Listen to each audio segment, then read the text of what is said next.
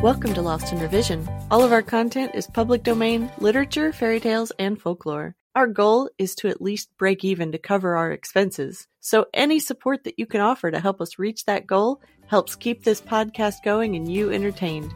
All of our music is by Nathan Hubble and is used with his permission. Thanks and enjoy the show. Chapter 11 Paul's Bad Luck Part 1 From the Dakotas, after he had completed his contracts there, Paul Bunyan moved over into the Lake States. It is said that he stepped across the Minnesota line carrying his big grindstone under one arm, and Elmer, his famous fore and aft moose terrier, under the other in order to balance the weight. Babe, the great blue ox, and Bessie, the yaller cow, were driven on ahead. Babe was laden with all the camp equipment, tools, and other property that had to be moved while Bessie carried only a church bell around her neck so that she could be located by its sound when she got lost, as her poor eyesight quite often caused her to go astray in spite of the green goggles which she always wore.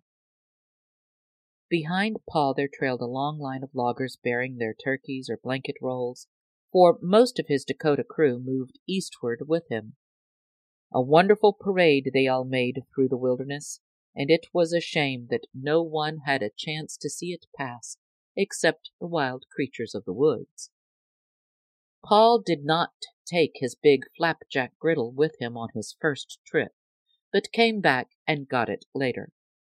First of all, he located a place for his permanent camp and got all his men started on building the shanties and bunkhouses and stables and other shelters which would be needed. Not until then did he hitch up Jerry and Jenny, his famous mule team, and go after the griddle. Some authorities say that he moved the griddle to the new location by hitching his team to the land the Red River camp was on and hauling the entire camp, buildings, griddle, and all, to the new location. It is more likely, however, that he moved just the griddle as most of his Red River camp buildings would have been too small to serve in his new camp.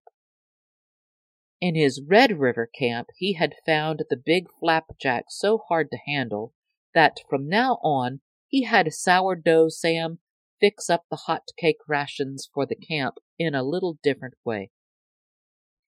Instead of making one big flapjack, the cooks now began making a lot of little ones not more than three or four feet across. Forty to fifty of these would be tied together in a bundle, and the ration was one bundle to a man, though there were always a few hearty eaters that came back for a second helping. Paul extended the railroad tracks from the mess hall to the griddle, and when the flapjacks began getting brown, the trains would run on regular express service. Each car would be loaded down with bales of flapjacks, and a couple of waiters in asbestos suits would perch themselves on top. Then, as they whizzed down the line of tables, they would toss a bale to each man as they went past. This new system saved so much time at breakfast that the men were able to be in the woods long before daylight. Paul established his camp on the Big Onion River near where the Little Auger flows into it. From this central location, he worked all the lake states, logging off most of the white pine forests of Minnesota, Wisconsin, and Michigan. His work in the Dakotas made him enthusiastic about logging on a grand scale, and his operations now began to be probably the greatest ever seen, even surpassing those done from his Red River camp. During the first year, however, that Paul was in his big onion camp, he was not able to get very much timber cut. Bad luck seemed to follow him that year, and a number of extraordinary misfortunes fell upon him to delay his work. Because of the evil that dogged his footsteps, his crews were hardly ever able to cut more than a million feet of logs a day and some days not even that. In the first place, Paul had selected a location that was a rather poor one for logging, although the timber that stretched for hundreds of miles around was the thickest and largest he had yet seen. Thanks for joining us today. Check us out on Patreon. You can help us meet our small goal of breaking even and covering our expenses. Your support helps pay for all of the things that podcasting requires and helps keep this show alive and growing. If you can't afford to support us financially, go give us a good review, subscribe or follow, and share with your friends and family.